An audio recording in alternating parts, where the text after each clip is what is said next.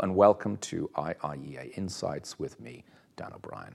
For the first time in three and a half years since this series started, we're coming to you today from the Institute's HQ in central Dublin.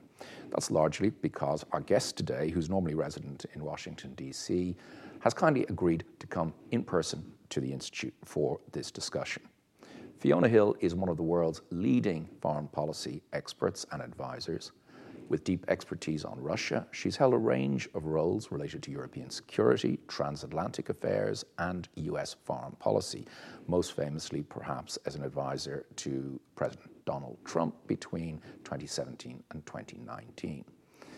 We are going to discuss two main issues today. One is the war in Ukraine and the future of European security more widely and the other is what the implications will be for the world if there's a change of US president in January 2025. Fiona, welcome back to the Institute. It's a pleasure to have you. Um, as I mentioned in the intro, I'd like to stick with two broad issues. Uh, one is the war in Ukraine, and maybe start with Russia. I, I know you, you spent a number of months in Berlin recently, and elsewhere you mentioned that even Russians who live in exile in Germany that you've spoken to uh, don't want Russia to lose the war. I'm wondering, from a bottom up perspective, um, to what extent is there pressure on the regime in Moscow to end the war, or is there broad support? Is, is, is public opinion willing to endure possibly a, a very long conflict? Well, it's a really complicated situation because, you know, let's be frank, it's very hard to get um, uh, an in depth uh, look into Russian public opinion at the moment. I mean, we've got to remember that um, uh, the repressive apparatus of the Kremlin um, is uh, pretty extreme at the moment. Um, so many people who've made just the mildest uh, protests against the war, like most recently, um, a performance artist who put five small stickers on some um, supermarket uh, price tags you know, getting basically a seven-year um, sentence uh, in jail, or you know, obviously at the other end, people like Vladimir Kara-Murza and uh, Alexei Navalny, of course, you know, being you know major uh, critics of uh, Putin, uh, you know, getting 30-plus year uh, sentences. The basically the the bar for or the threshold for making your true feelings felt is pretty high. Now that doesn't mean to say that you can't get some kind of gauge of uh, popular opinion. And uh, many polling organizations in Russia, including the Levada group, uh, which used to be the sort of gold standard of Russian polling, are still making attempts at that. But they're seeing kind of you know a lot of complexity in that polling. There's a lot of kind of passive support for the war. And so, fact, if it's not affecting me and I don't have to think about it, then I'm not going to actually do anything about it again because there is that uh, such a bar for protest or uh, any kind of uh, criticism. Uh, but you know, then you've got to ask yourself, how are you not being confronted with uh, the the facts of the war? And this is where you know things get somewhat interesting uh, from an analytic, analytical point of view. Putin and the Kremlin are doing their utmost beyond the, the mobilization and you know obviously sending people to the front to give the other uh, uh, Russia, rest of the Russian population a kind of sense that they are not being affected by this war at all.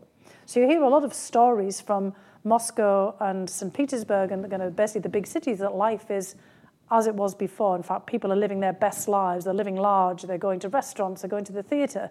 That they're not seeing any visible signs of the war. That's why the Ukrainians, in many respects, have been trying to put these uh, drone attacks uh, forward, at least to remind Russians that there is a war going on you know, of course, which could have a backlash as well, because then that might uh, increase support for the war. You know, the fact that they're being attacked by okay. Ukrainians. So there's kind of a fine line there. But the important point is that Putin's basically telling, you know, the vast majority of Russians you're not impacted by this. There's a lot of money circulating, you know, around uh, the system despite the war economy for now. Oligarchs, you know, because of sanctions in Europe and the United States and elsewhere, business people are bringing their money back uh, to Russia. They're being pushed to invest in Russia they're, uh, they're pushing for more domestic tourism, you know, to kind of increase sort of uh, consumer demand and, you know, encouraging people to staycation, to, you know, vacation at home and not go to Europe or Egypt or anywhere else. And frankly, given, you know, what's happening elsewhere in the world, that's less attractive at the moment, although there are still a lot of countries like Mexico or Thailand, you know, and others, for example, where Russians can go on vacation. uh, you know, basically without visa or without any, you know, kind of uh, risk of uh, harassment. Uh, outside of the big uh, cities, there is um, a lot more money uh, basically moving around because of people going to the front. So this is kind of an irony of the situation: is poorer uh, Russians, Russians from remote regions, Russian fro- uh, Russians, citizens from non-Russian ethnic groups are predominantly uh, being pushed into the military, not just prisoners and you know other uh, you know groups that we keep hearing about that are literally being press ganged into the war, and they're being paid for this. You know, you basically Russia has moved not just uh, to conscription but to a, a, sort of contract basis. People being encouraged to sign up for the military and getting you know substantial sums of money, money that wouldn't otherwise be generated in these regions. So you go out to these remote uh, regions. And there's lots of reports now of a lot of money circulating because of people being at the front, people getting compensation, uh, not just for fighting there, but also death compensation to families. And for now, that has actually, you know, kept the lid on any kind of backlash. There is backlash. You also start to see protests, particularly from you know the women of families right, uh, who yeah. are you know kind of they're still at the front and they've had no time off. You know, basically, Russians have not been you know sent back from the front. They're not being giving any you know R and R uh, time and returning to their to their families. The uh, term of uh, their uh, fighting at the front keeps being on extended. You know, so there's all these kind of ambiguities in the whole situation. It's really hard to sort of disentangle what do people really think. But getting back, you know, to how you framed this when we began, yes, I was uh, in in Berlin uh, for several months uh, this year, and also traveling, you know, more broadly other places. There's a lot of Russians in exile, people who are avoiding uh, the war. Uh, they moved um, because they were opposed to the war, or you know, basically people who are critics of the Kremlin. And you're getting a lot from a lot of them. This war was a mistake. Uh, the war should be stopped, but they don't want Russia to lose. And this was something that came out around the uh, Prigozhin um, events, right. uh, the putsch uh, by Prigozhin, the insurgency, uh, Yevgeny Prigozhin, and of course, the former head of the, the Wagner group, him also basically saying this war was a huge mistake. It's being mishandled by the military, you didn't say Putin and the Kremlin. This war must not be lost. We must not lose this war. Huge mistake, but we mustn't lose it. And there's already a lot of resistance to the idea that Russia should pay for anything as a result of the war if the war's ended. Mm. We, we can tell again from the polls war was a mistake. Like the war to end, lots of polling is showing that there'd be open openness to negotiations with Ukraine, but only really to end the war on Russia's terms. Nobody wants to give back territories that Russia has taken uh, since 2014, obviously not Crimea or Donbass, and, and not the territories that have been taken uh, since uh, uh 2022 either. And there's no desire whatsoever to pay any kind of reparations, you know, for the end of the war. So that becomes, you know, the difficulty here. There's not that much active support for the war, but there's also certainly no active interest in having Russia resolve the war on anything other than its terms. Okay, so like one of the things, certainly as an economist, and I think you know everybody in the economics business expected a huge recession in Russia once the war started. Uh, clearly, as you say, you know that that you know hasn't happened, and in many ways, materially, people are living good lives. One aspect of that raises even further questions about the efficacy of sanctions. You know, Iran, Venezuela. You know, how from from as you see it, does does this mean that either sanctions are not are not effective, or that they're too easily bypassed by private operators? Huge increase in trade from even Western Europe into neighboring countries, which then seems to be going on to Russia. So, is is there an issue about the efficacy of sanctions, or about how how strictly they're enforced by the countries that are they're imposing them?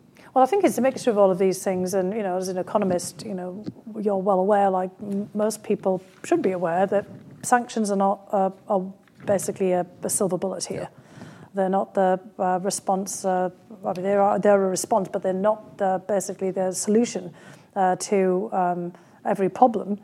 We tend to immediately turn to sanctions because we kind of know how to do it but they're a part of a toolkit. I mean, there's all kinds of other things that we should be doing at the same time as well. And we know that they can have, you know, some Im- impact if they're carefully honed and it's very kind of clear in terms of kind of cause and effect. But we tend to take a kind of a blanket approach uh, towards it. Now, in the initial stages um, of the conflict, they did have a big impact. There was a shock to the Russian system. You do see, you know, a drop off in, um, in GDP uh, growth. And you um, then you know, force an adaptation, which is exactly what we've seen in the Russian case. Russia is not isolated economically. You know, you're mentioning this again about sort of enforcement. Not everybody uh, signed on to uh, sanctions. You've seen a shift in trade and trade patterns, uh, with Russia you know, relying on other countries to, to get uh, critical parts, uh, particularly for equipment for the military. You know, they're still getting actually you know, US and other European parts, but they're getting them through a series of in, in intermediaries. It's kind of basically like water. You deny one channel and it kind of you know, basically uh, moves to another. But Russia has been hurt, and its economy has been hurt by the impact of sanctions and other steps. Germany uh, basically moving away from Russian gas under duress, of course. I mean, the Russians also, you know, cut off the gas, thinking that Germany would immediately uh, change course. Uh, that actually has had a huge impact. Russia is now desperate to find other buyers for its gas, which isn't so easy. Uh, LNG, uh, liquefied natural gas. Um, you know, Russia doesn't have other markets. You know, the question is, are they flaring it? You know, they don't have this, you know, opportunities to store the gas uh, in you know the kind of the, the, ways that they would obviously hope to have. They have they weren't able to manipulate the gas markets, you know, in the way that um, you know they they had hoped. They thought that the Germans, for example, wouldn't go down the path of going literally cold turkey on Russian gas. Oil, of course, there's been limits to you know how much we can uh, restrict uh, Russian oil sales because of the broader impact this would have on global oil markets. And so, you know, we'd had to opt for a price cap, which means that Russian oil is still sold and there's still revenues going to the state. But, you know, we haven't really inspected the long-term effects as well as the sort of medium-term effects of basically cutting off uh, uh, Russia's gas exports, which is effectively, you know, what's been done. And, I, and what I would argue is, you know, the, the effects that you see from sanctions are really long-term. You know, part of the problem that we have is we won't be able to see at this uh, juncture what impacts they're going to basically having on the Russian econ- economy. Russia's also now in a war economy. It's basically adapted its whole system to deal in a wartime scenario, which the rest of you know Europe and the rest of the world has not. And of course, it's kind of making new trading partners uh, import substitution, pushing, you know, kind of more emphasis on the domestic market. Russia's going to look very different, you know, at the end of uh, this war than, you know, it did before. But it is affecting Russia's long-term innovative capacity and Russia's long-term growth. But it's just that we're obviously not seeing Russia, um, as a result of uh, the sanctions, change in the ways that we want to do. Right. And part of that is just the thinking about sanctions. They can be a punishment, and they are a punishment often. They can uh, be hard hitting, but they're not always likely to change behavior if the country prioritizes you know, the, the goals that it's uh, uh, uh, trying to achieve way beyond you know, economic or other issues. And we see now that Russia has prioritized the pursuit of this war in Ukraine far more than it prioritized its trade and economic links with Europe. And are there any, you hinted at maybe different ways of doing sanctions. Is there anything particular that you'd advocate that, that would be in the shorter term, as you mentioned, some of these things may have long, may, uh, big long term effects.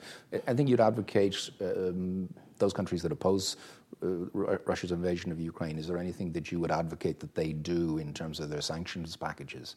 Well, part of uh, the issue is, is really trying to figure out how to engage with Russia in a way that Russia knows that there's going to be no bouncing back to um, the trade as it was before um, and you know, trying to see if one can change the incentive structure. But it's also making it very clear to countries that continue to uh, trade with India, uh, with, with Russia, like India and like China, um, you know, about how that will actually affect uh, other ongoing, you know, trade, economic, and political relationships with those countries as well. To make it very clear that um, what's happening in Ukraine is vital for European security in particular. It's not just the United States, and you know, the United States uh, trade relations with Russia, as we know, were pretty minimal. Uh, and I mean, Russia's already, you know, factored out, you know, its kind of, you know, relationships, economic relationships with the US. But it's really trying to get uh, across to other major trading partners that what Russia is doing in Ukraine is affecting, you know, the way that you know, European countries think about their relationships over the longer term. I mean, countries like India, you know, do understand that, but of course, you know, they're only too keen to be able to cash in on you know cheaper Russian oil, um, not gas. Obviously, it's kind of it's pretty hard to do, but you know, kind of they can be persuaded to be very careful about the nature of the trade, you know, with Russia. You've seen uh, obviously Japan and South Korea really change, right. you know, their perspectives as a result of this. And look, China could be persuaded as well, you know, to be more careful about, and maybe this is one of the reasons that China's backpedaling on, you know, more Russian gas and oil uh, relationships and uh, deals. Maybe it's also because they're trying to push a hard bargain, of course, right. because you know, the cheaper the better from China's perspective, but also because it could jeopardize their long-term you know, trade and economic relationships with uh, with Europe, which are pretty important. I think you know what European countries in particular are going to have to do is really look at the, their major trading partners and seeing how they can get across the point that look, it's one thing, but trading uh, with Russia, but you know helping Russia basically you know beef up its um, military uh, capabilities to pulverize Ukraine that's not something that we're going to be you know, treating kindly over the longer term. And on that very topic, I, I saw an, estimate recently that ammunition production in Russia is seven times that of, of, the West. Now, the columnist who wrote that didn't source it, so I don't can't say for certain that's that's accurate, or probably nobody can. But it does seem, as you mentioned, that the Russians have reoriented their economy on a war footing, whereas the Western world despite getting involved in subsidies for electric vehicles and all sorts of things, there doesn't seem to be the same increase in military capacity and particularly ammunition, even though that would seem to be in countries' direct interest just to keep their own supplies up. Right. Um, is that something that, that that simple military production capacity, is that something that could potentially uh, determine the outcome of this war in, in the short and medium term without yeah. even going into whether uh, Western course, countries will continue of course it could, because I mean, what is Russia doing? It's trying to basically pummel the Ukraine on a daily basis. It's using an enormous amount of ammunition. And you know, we um, in the West, you know, writ large, including the United States, never envisaged a full-on World War One, World War Two type, you know, basically artillery war. Uh, we were all preparing for special operations, you know, insurgencies, yep. you know, kind of different kinds of operations, cyber, space, you know, kind of you name it. I mean, drones, I mean, obviously got a 21st century um, uh, aspect uh, to all of this. The cyber and information war, uh, information war in particular, is, you know, kind of at, certainly at, a, at very high levels, but nobody was anticipating that we were back to the past in terms of trench warfare and uh, exchanges of, uh, of artillery fire. And that's you know, exactly where we are. And yes, absolutely. Russia is now prioritizing that. That's the nature of the war that Russia is choosing to fight and certainly inflicting on Ukraine. And it's you know, kind of the, the war that Ukraine is um, being forced to fight. Now, there's another aspect of this as well. The uh, justification for the war, and this gets back to the first discussion that we had about Russian popular opinion, has really shifted. Russia's gone from, you know, basically talking about the denazification of Ukraine to now, you know, talking about dealing, you know, with an existential fight like it did against the Nazis in World War II as a kind of a, a fight to the finish with the West. So we may not be thinking about ourselves being engaged in a full-on war. This is, you know, Russia's war with Ukraine or Ukraine's war with Russia. But Russia is already, uh, you know, telling the world uh, not just the Kremlin and Putin telling their population that is a war with the West. Now, you know, maybe in Europe that might think, what's a war with the United States? But this is a war in Europe uh, on uh, the, the, the, third, you know, largest, you know, war in a hundred years on European soil, a war for uh, the future of European security, the future configuration of Europe, a war that's trying to push uh, a change in European borders. Uh, you know, basically a total rupture with everything that uh, Europe has tried to put in place since World War II, where there was a no more return to forcible uh, changes of border or uh, to major land wars, and that's kind of exactly where we are right now. So, you know, whether we like it or not, uh, we, you know, writ large in, uh, in, in Europe and in, in, the United States, in the West, you know, find ourselves in the major, in the, the midst of a major war. And Russia is you know, has turned that into a war that is now dependent on the production of ammunition. So, you know, one aspect beyond sanctions and beyond diplomacy, uh, all the beyond all the pressure that we're trying to, you know, apply here is going to be addressing the fact that on the battlefield, this is a war of attrition in ammunition, you know, based on uh, artillery exchanges. And in terms of your assessment of who can endure that most? Have you changed your sort of analysis of that based on, on, on what's happened over the past 18 months? Is Russia more effective than you might have thought 18 months and the West less effective uh, in, in terms of gearing itself up for this sort of long long conflict. You know, because certainly again, as an economist, you know, the democratic Europe and, and the United States, you know, their economies are 20 times the size of, of Russia's. It just seems hugely in most wars, you know, basic capacity, as in the Second World War in the United States, that basic economic capacity is a major determinant of the outcomes of, war, of wars. It's not the only one, but when, when you have sort of such a disparity, one, one would think that it would show up more in, in the outcomes, but it, it doesn't seem to be. So would, would you, based on the past 18 months, be less pessimistic, more pessimistic about uh, Ukraine's capacity to, to endure this and get some sort of uh, outcome that it wouldn't be, that would not be absolutely appalling? Or you know, yeah, I mean, really, we're at a really important inflection point right now with us speaking here because, you know, as we all know, people are sort of questioning, you know, what happens next, and the question absolutely whether you know Ukraine should start negotiating something or not. First of all, I think what we have to recognise is it's an absolute miracle that Ukraine is still here in terms of as a country and has fought the Russians to this current standstill. You know, people keep talking about stalemate, you know, et cetera, et cetera, but Ukraine fought off a Russian invasion and have fought them to such a point that Russia's also bogged down here. Mm. You know, Russia can't go on the offensive and is basically engaged in you know, a war of attrition. So that actually in itself is a remarkable place to be in because if Ukraine hadn't fought back in those first two weeks, Ukraine would have been overrun. I mean, not obviously with the kind of levels of, you know, uh, casualties that we're seeing, but the country would have basically been right back there in Russia's orbit. Zelensky would no doubt not be in place. There'd be, you know, Russian proxy puppet government, uh, and we'd be in, a, you know, a very different, different place uh, from where we are now. Now, of course, a lot of people said yes, but there would be hundreds of thousands of people, you know, not killed on, you know, on, on either side, you know. But if you're thinking about a Ukraine that was fighting for its independence, fighting for its still right to exist as, as Ukraine, uh, this is actually a remarkable feat. The Ukrainians have fought to a very different position from where they would have been in the first couple of weeks. Now, the problem is going further, the Russians, having recognized this, have gone from this being a special military operation, an intervention in which they thought that, you know, basically Ukraine would capitulate, uh, to now recognizing that Ukraine is going to be very difficult to shift. And if they want to keep the territory that they've already taken and you know stop Ukraine from you know taking any more, they've got to be you know full on in terms of focus on the war effort. So Russia's got, as I said before, and as you've also said, a war economy now.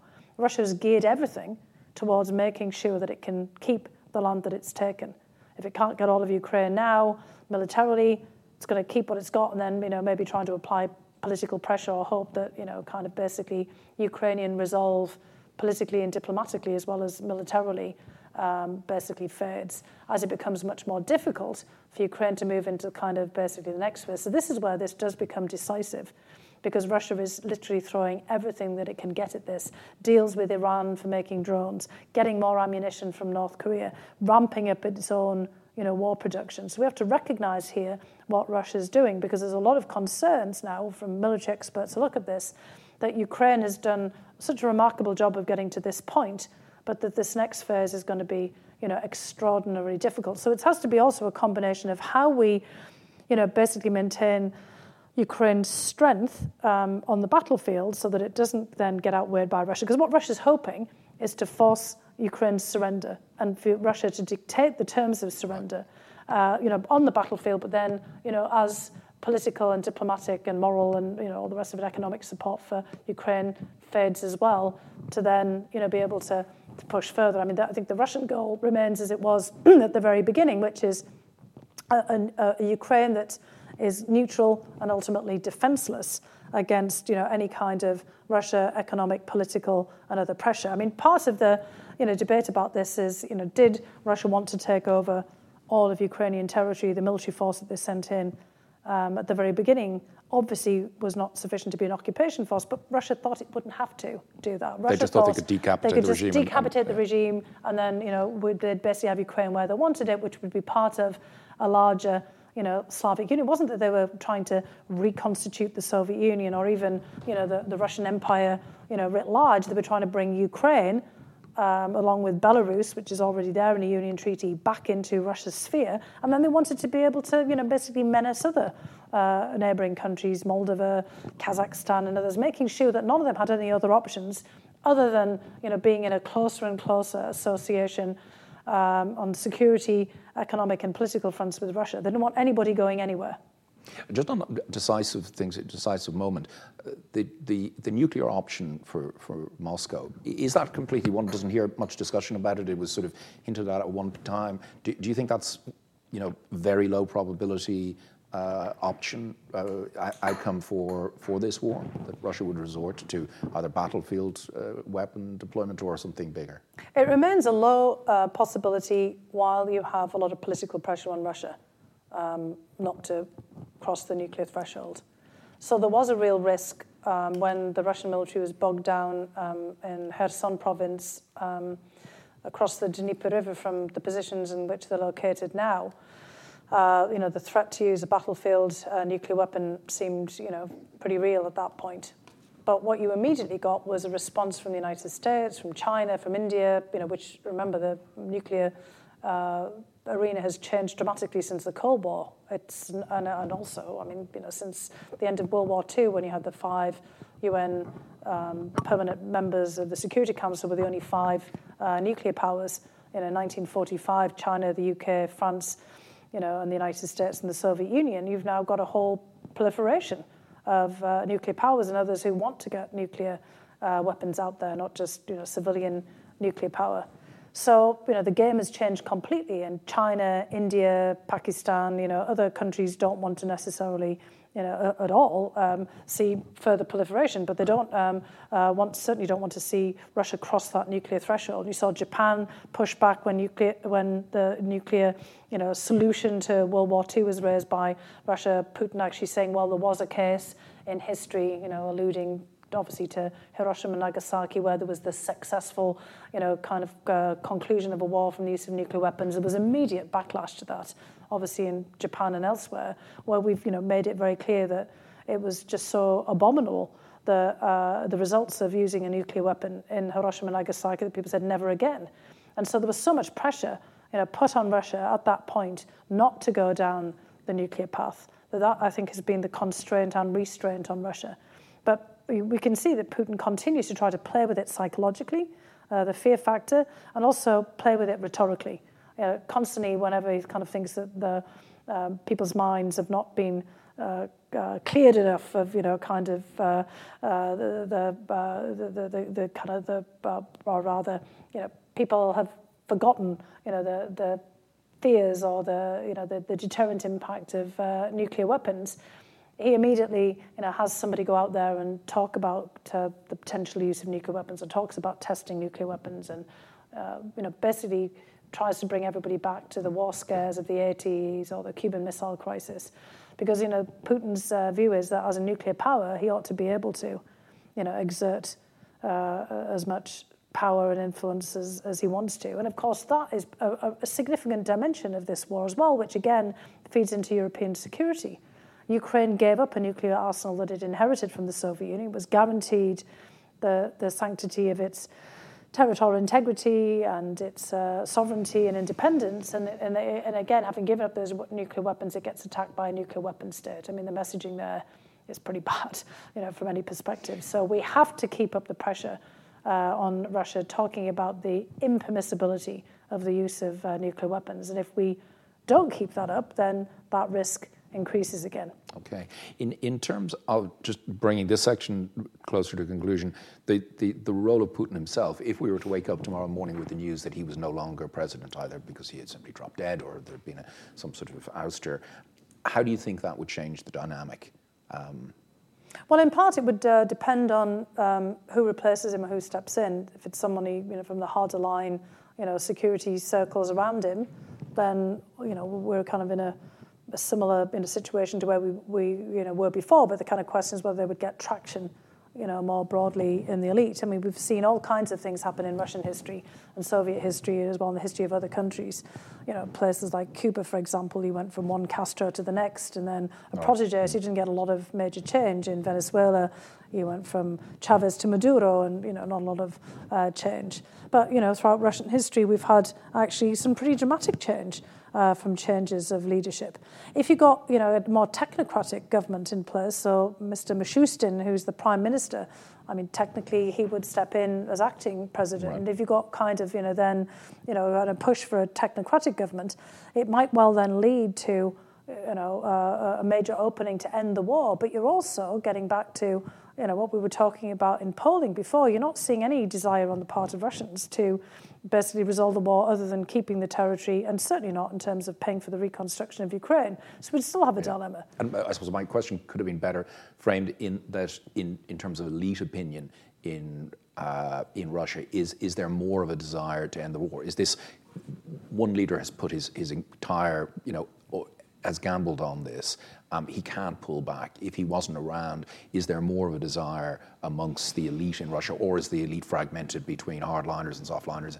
You know, what's your well? There's certainly a, a, very strong hardline uh, group, um, maybe not so numerous, but that want to see the war pursued even harder. I mean, that they're now all right. in, and you know, we've actually seen some constraints on Putin, you know, from people in this kind of national, uh, nationalist and you know, kind of hard right uh, environments, the people who um, have fought actually in some of the covert parts of uh, the war uh, for them to be harder on Ukraine. And there'll be a lot of people implicated in that who would be kind of exposed and perhaps you know not wanting to you know end the war because they might be considered as war criminals. You know, Putin right. could be you know pulled against the ICC.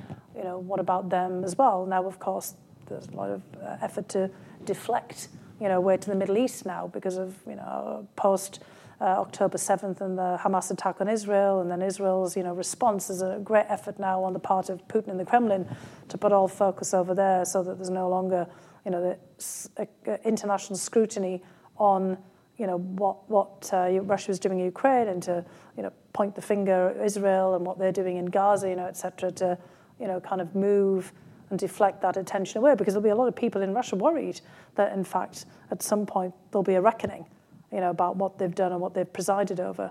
And, and look, I think that also holds for a lot of the technocrats or the others who would, you know, kind of want to see the war ended.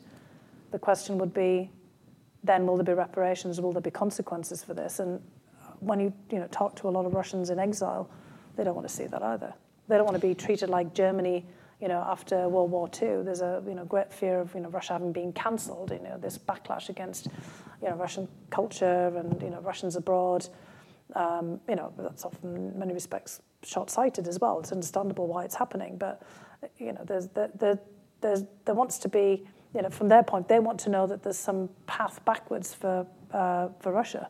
So it's going to be really difficult, you know, to figure out, um, you know, if Putin disappears tomorrow and there's a technocratic government about where we're going to go from okay. there. Yeah. Because, you know, we all know that nobody wants to have to pay. I mean, we're having all these debates in, you know, Western societies about reparations from colonial period or who pays for climate change. You know, how, how do you get, you know, debt relief for, um, you know, countries that got saddled with these heavy debt burdens? You know, there's a, there's a huge, you know, with the North-South rift about who pays for what and, you know, who is responsible for what. We're going to be, you know, uh, facing that at the end of, you know, basically the, the, end of this conflict. There's going to be a lot of reckoning, you know, to be done. It's not going to be straightforward in um, how that's uh, resolved. We can say what should be done and what will be done. You know, will often be two different things. And you, you, you, you mentioned resolve in Western European countries. I, I think nearly everyone I've spoken to in sort of political circles in Europe has been was surprised at the strength of the rea- reaction and how cohesive Europe managed to be yeah. around the time of the invasion. Um, people surprised themselves, I think, to some extent. But over time, you know, there is a huge cost to this uh, for, for European countries. Do you see in Western Europe a, uh, a fraying of, uh, of the willingness to support this as, as the war drags on? Um, yes, I do. I mean, there's still considerable support coming from European uh, countries, but you know, there are kinds of limits uh, uh, to the demands that can be made, you know, domestically because there's a lot of trade-offs. And you know, while most Europeans don't want to accept that there's a wartime scenario going on and that the war in Ukraine you know, that they're responsible, you know, in some ways for uh, addressing this as well, you're going to keep on having this uh, fraying levels of support because people don't want to pay, you know, for this. Yeah, there, there, of course there are costs. I mean, there's been costs, you know, to Germany from, I mean, uh, really their remarkable ability to, uh, you know, stop using uh, Russian gas. I mean, it's, it's led to increase in um, energy prices. It didn't dis- destroy the German economy. It was, was thought there were, you know, ways of, um, you know, basically addressing this and minimizing the pain, but there's still nonetheless, you know, costs and there's been inflation of uh, all kinds of fuel and food costs, you know, direct uh, results of, of uh, the war. But there's also the fact that we, we still have all these persistent inequalities, uh, you know, within our own um, societies that need to be addressed. There's a lot of demands uh, on governments to address a whole host of issues uh, related to regional inequalities, climate change, um, deficiencies in our own social and welfare systems, educational systems. You know, you have north-south divides in every uh, country, not just a kind of a global north-south uh, divide that have to contend with. Were, uh, the rest of the world is asking the, you know, the West to pay compensation for ruining the environment or, you know, for the various kind of, you know, sins of, uh, uh, of the past. Inside of our own countries, a lot of demands for, you know, addressing uh, domestic concerns. And, you know, you think about um, in Germany, for example, they've recently had uh, the constitutional court ruling right. that they can't spend more money uh, than is allocated, and they've already made these major allocations for Ukraine, major allocations, you know, for uh, industrial transition with uh, away from coal, for example, dealing with um, uh, compensation for shifting away from Russian gas and you know higher prices, etc. It becomes you know a real burden, uh, and, and again, you know, Europeans don't want to sort of admit to themselves that they're at war. This is somebody else's war. This is Russia's war. It's the United States has to be responsible for it. This is Ukraine's war, and you know, we, you know, there's a lot of now uh, demand for ending this war or finding an end to this war to make it stop, so things can go back as they were before. But unfortunately, things are not going to go back to as they were before. That whole, you know, pre, you know, war uh, situation was in, in in any case very shaky and you know not what it seems. But do you think that's you know if, if we could even take out the fiscal and economic side for Western Europe, if that wasn't a, a major factor in a cost, do you think the threat perception from Russia in Central, East, Central and, and Western Europe has evolved over time? Is Russia as big a threat if this war were to you know some sort of negotiated end to this war with Russia keeping whole swathes of Ukrainian territory. Do you think people have changed in their perception in, in European capitals about the risk of that outcome? Does that make a, uh, a further uh, Russian encroachment into uh, another neighbor? Uh, you know, is that, is that likely? How do, how do you think that perception has evolved, if, if at all? Well, you can see in uh, public opinion polls that people now do see much more of a threat from Russia. That's you know very distinct. I mean, obviously some see it more than others do. Um, at the elite level, um, you know, I was um, really um, impressed by the shift in Germany in elite thinking. I mean, it was a real shock to the system. You know, we heard Olaf Scholz, the chancellor, call this a Zeitenwende, yep.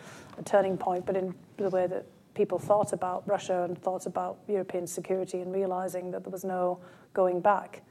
But I think, you know, at a lot of the popular level, there's a kind of a feeling, I mean, again, that, well, this is very uh, distinct circumstances. Russia did this because of the expansion of NATO, or Russia did this because, you know, pressure from the United States. I mean, a lot of this is obviously also Russian propaganda, but you know, there's kind of, you know, sort of a feeling that you know somehow Russia wasn't accommodated enough, and you still get a lot of that perspective, which again um, makes the uh, situation, uh, you know, really fragile and is also a source of great vulnerability.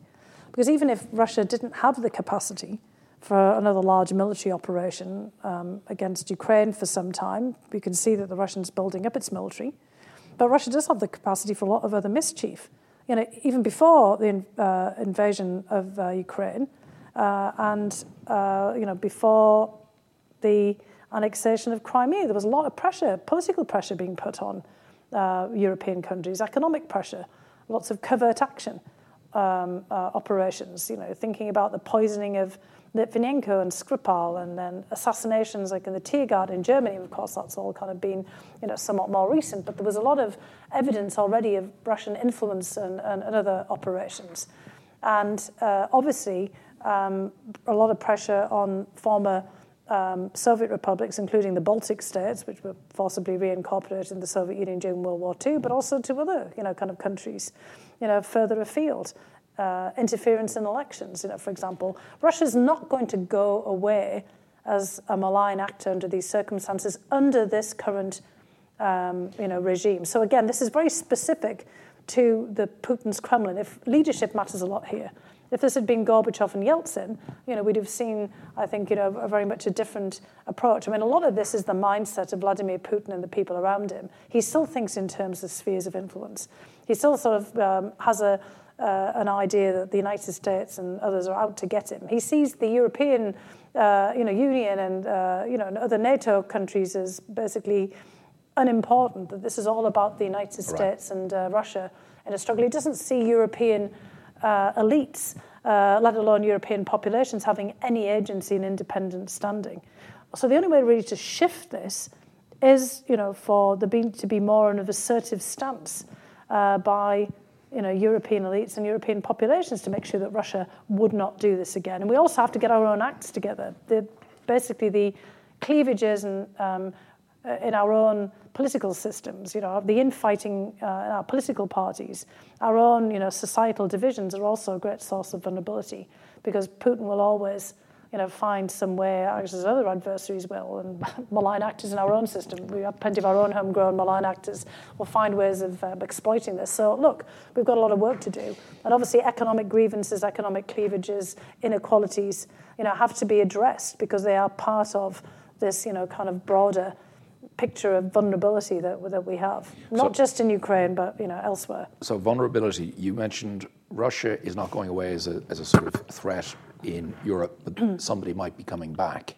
So segueing into the second second part of, our discussion, and something maybe to push back a little. I, I've asked lots of people in capitals about what their contingency plan is if Donald Trump is reelected, and none of them have said they're working on contingency plans, which you know, given how high a probability that is, it just seems remarkable to me that Europeans, knowing that the security situation on their continent has changed, knowing that there is then a possibility with the return uh, of Donald Trump that NATO, you know, America could pull out of NATO, that the vulnerability of European countries to that scenario is enormous. Yet they're not planning for it, and at least not nobody I've spoken to. I don't know if you've heard uh, anything to the contrary. But what, what, what are your views about Europe's vulnerability in the event of Trump being re-elected?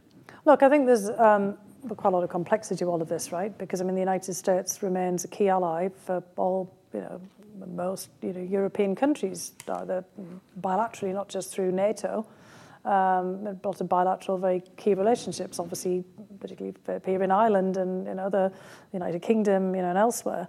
So there's a kind of a reluctance to be, you know, so forthcoming and also forward on, you know, planning for the worst, because otherwise, does that then, you know, suggest that you're not interested in uh, the longer term relationship? It becomes very difficult to do that. You know, during Brexit, you know, the uh, US government, and it's kind of weird for me as, you know, being somebody originally from the UK, we did have to have a lot of kind of discussion about what would happen, you know, if the UK came out. Um, I was of the view the UK would come out, given you know kind of the dynamics in the UK, but most you know other people were you know, not sure that it would. And the UK government didn't even have any contingency planning, you know, for what no. would happen, you know, kind of if the referendum uh, came out with uh, with leave rather than remain, which is exactly where it planned to be. People, you know, tend to make all sorts of assumptions, and I think that that's part of it. Thinking, well, look, if we start to make these plans, does that mean that we're not being, you know, good allies and partners?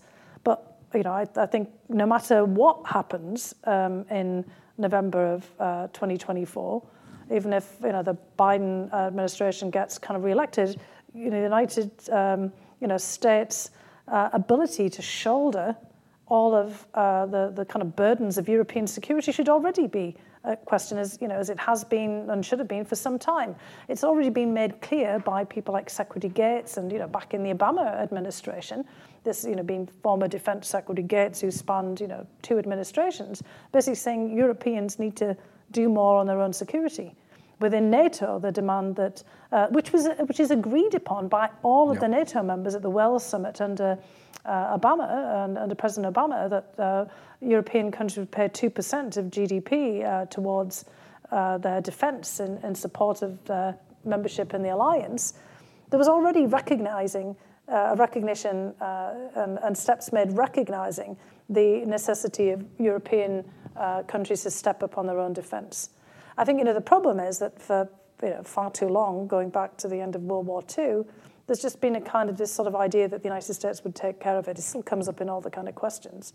And certainly since um, the Cold War, reluctance to, rec- to recognize that the circumstances have changed, that we're not in a, a situation of perpetual peace and prosperity as everybody assumed in the 1990s, and that that you know, path has diverged. this is not the 1990s anymore. And 9/11 onwards, you know, certainly put us in, you know, a very different uh, a different place. And you know, the United States got bogged down in interventions in Afghanistan and in, in Iraq. I mean, a terrible decision, you know, made on the part of uh, the U.S. government to to go into Iraq. You know, the, the world changed really quite dramatically at the beginning of the 2000s. And you know, already then there were clear signs that Europe would have to step up more, but the idea was that everything was happening somewhere else.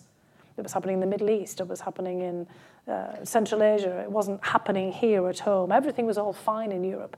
It's an assumption that the rest of us made as well. Yep, yep. You know, we weren't looking at, you know, kind of uh, what Europeans, you know, were doing beyond commitments that were made, you know, with, with, with NATO uh, for a very long time. There was kind of an assumption that we didn't have to worry about Europe. Europe NATO was brain dead. You know, yeah, and Europe could be a, a very different player thinking about long-term development. Well, that's just not the case. Because, you know, in the case of Russia, Putin made a decision, you know, to invade Ukraine on multiple occasions when actually Russia moved into Georgia in 2008, that should have been a, a, very strong warning sign. You know, going back earlier when you know Russia turned off the gas uh, to Ukraine in 2006, when Russia started playing more hardball politics, we just kept trying to explain it away. Oh, it's because of this. Oh, it's because of that.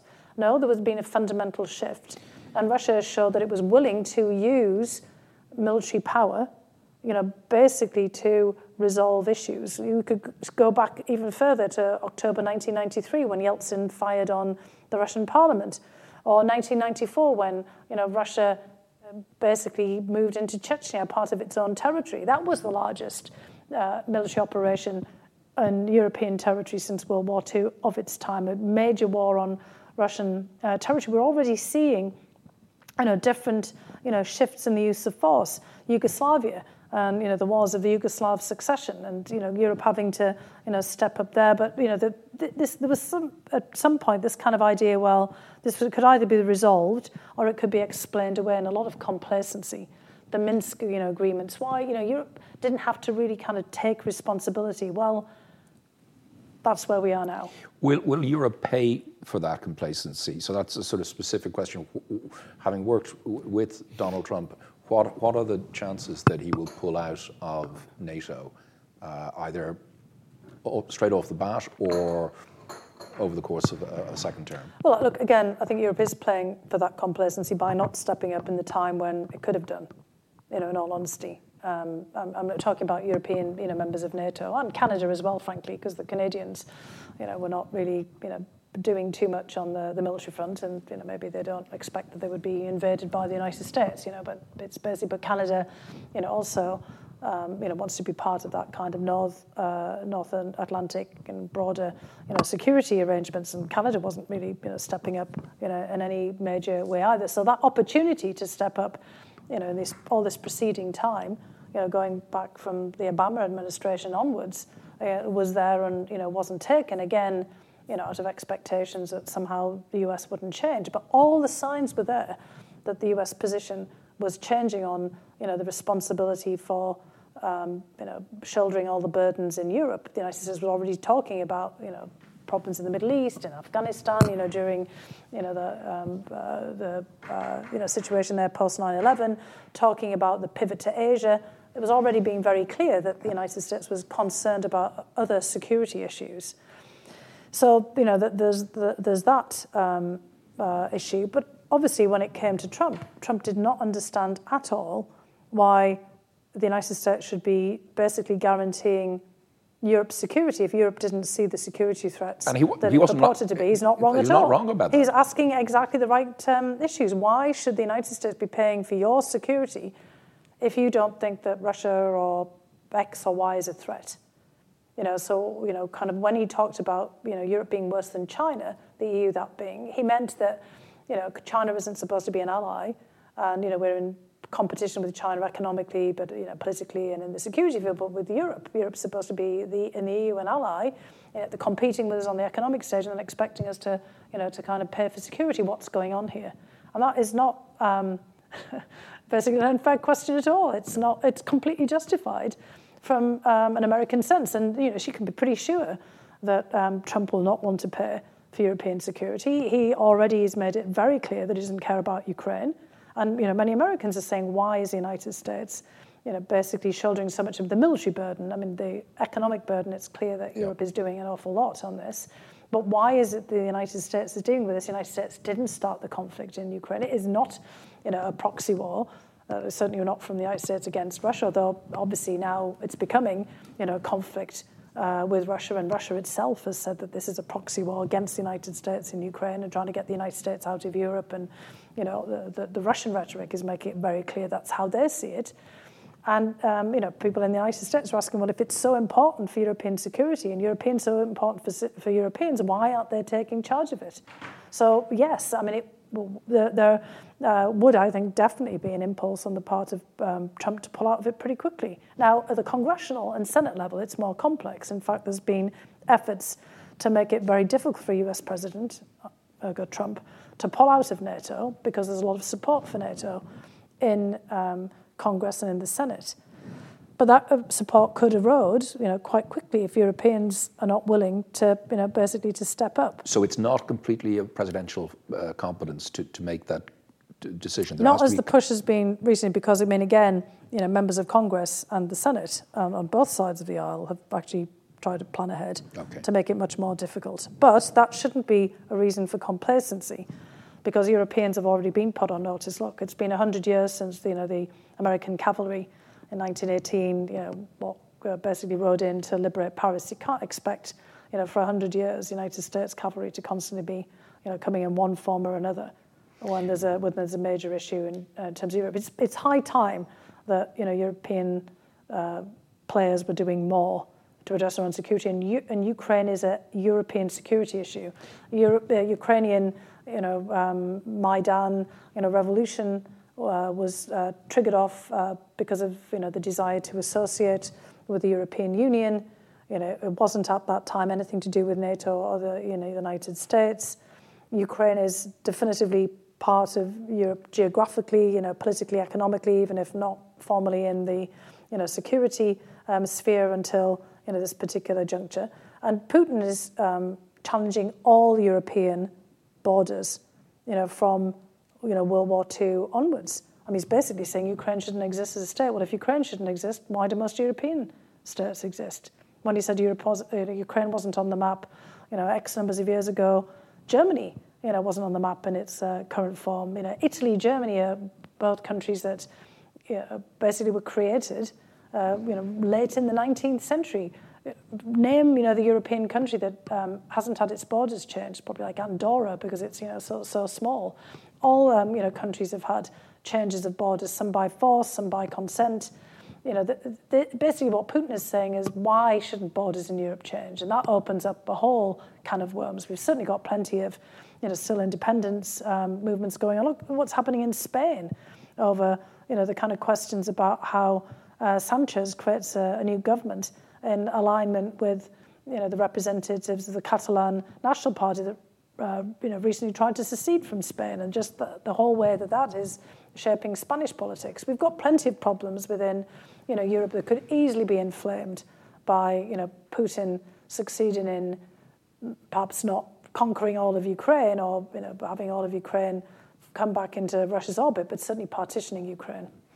Uh, on, on, a second term for Donald Trump, I think there's a general sort of view that he wasn't as prepared for high office uh, in, in, his first term, and that in his second term he'll be more uh, in, in, foreign policy issues, that he'll be more uh, assertive, more um, ag- aggressive. Um, w- would you share that?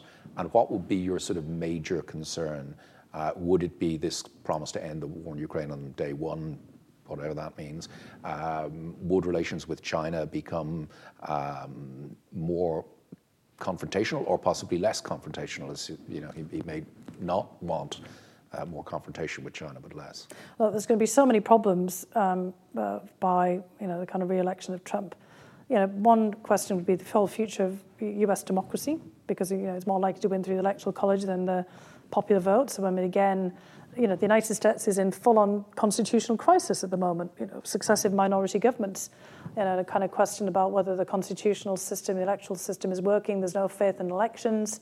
This is a person who uh, perpetrated a coup. I mean, it might be a failed coup, but you know, certainly um, instigated um, a, a coup attempt on January 6th, tried to you know, overturn the results of the election on numerous occasions, has 91 you know, criminal indictments uh, against them, They've gone through two impeachment trials. I mean, you could go on and on and on, uh, but you know, and could yet you know, uh, still uh, uh, get re-elected and is most likely to be the you know, Republican candidate.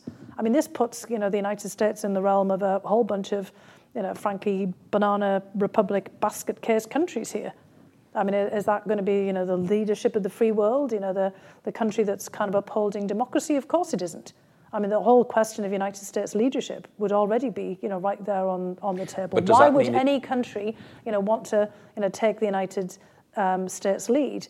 But, you know, your question is about how aggressively would he, you know, um, uh, react. He'll, uh, or, or not? Act, Would it be more? Well, you know, he'll react very aggressively um, domestically. There'll be constant, you know, fights with the states. You know, with uh, you know his efforts to you know get rid of opponents. Uh, that would pro- that might actually distract him from you know basically um, more uh, confrontation with China. Uh, that actually could have you know some impacts where we'd be more focused on domestic fighting, fighting the enemies within. He just recently said you know, kind of in pretty stark terms, that the enemies within are worse than the enemies externally, which is kind of thing they hear from Putin right. and you know and, and, others, you know, kind of in uh, authoritarian systems. That's you know should be pretty shocking and sobering from anybody you know watching this uh, from the outside. But you know, in terms of pulling out of NATO or trying to get you know the United States out of any entanglements where the United States has to step up monetarily or politically, absolutely. That's what one should expect. And we're running out of time. One, one of our members put in a question, which I, might be a good one to ask uh, as a concluding question. Would any, um, is it likely that any Republican uh, who's elected would pull out of the Paris Climate Accords? I don't know about that, honestly, um, because um, you know it, it, really sort of depends. Uh, I think an awful lot on where the public mood is. Um, you know, Trump um, wanted to kind of pull out, uh, not just because of climate uh, change denial, but also because of the way that the, the climate accords were structured in terms of all the kind of onus being on, you know, as he saw it, on the United States, you know, bearing, you know, the kind of the bulk of um, payments. Uh, so, you know, if there was some, you know, restructuring and, you know, kind of rethinking about what the accords and uh, the Paris Accords entail, then if we come up with, you know, some different path forward after you know, COP28, you know, the current uh, discussions on climate, we might be in a we might be in a different place. I mean, there is a shift, you know, kind of uh, now in the United States. A lot of the investments, you know, from the current administration in um, green technology and in, you know, kind of shifts that might be, if it's not Trump, you know, in the interest of say a Nikki Haley, you know, for example, to um, to continue. It really depends on you know, where the, where the mood is and whether there's an expectation of, again, whether the United States should be carrying the can, you know, as they say, for everything. I mean, from Trump's perspective, it was, you know, basically everybody's trying to rip off the United States. Everybody's trying to make the United States pay for everything. If there was a kind of, there's a broader based burden sharing and, you know, more of a, you know, kind of focus point about everyone's going to do all of this, you know, kind of together. I mean, that might be, that might be different. It depends on, you know, how it's structured and how it's um, presented. I mean, the, look, the big risk for the United States is that, I mean, again, the United States is not seen as reliable in the slightest, that every administration that comes along just tries to, you know, undermine or, um, you know, basically get rid of all the commitments that the previous administration made. I mean, that's not a reliable partner for anyone. You know, and if it's that just kind of keeps on happening, I mean, that's really the kind of question right now that everyone has, how can we rely on the United States? And again, that's been something that's been an issue, you know, for some time now, which gets back again to European countries, individually and collectively, irrespective of what institutions they're part of, cannot be complacent. This is not a time for complacency in um, uh, the transatlantic context, but also globally. I mean, we're in a series of uh, rapidly evolving crises, some of which are existential. And, you know, we're not going to solve them by one, you know, huge chunk of humanity sitting it out and waiting for somebody else to take action. It's on all of us to take some action at this point. And that's a perfect way, I think, to end it. Fiona, thanks so much thank for you. giving us your time. It's, it's been a pleasure to welcome No, you back to the Institute again. Thank you. Thanks so much. Thank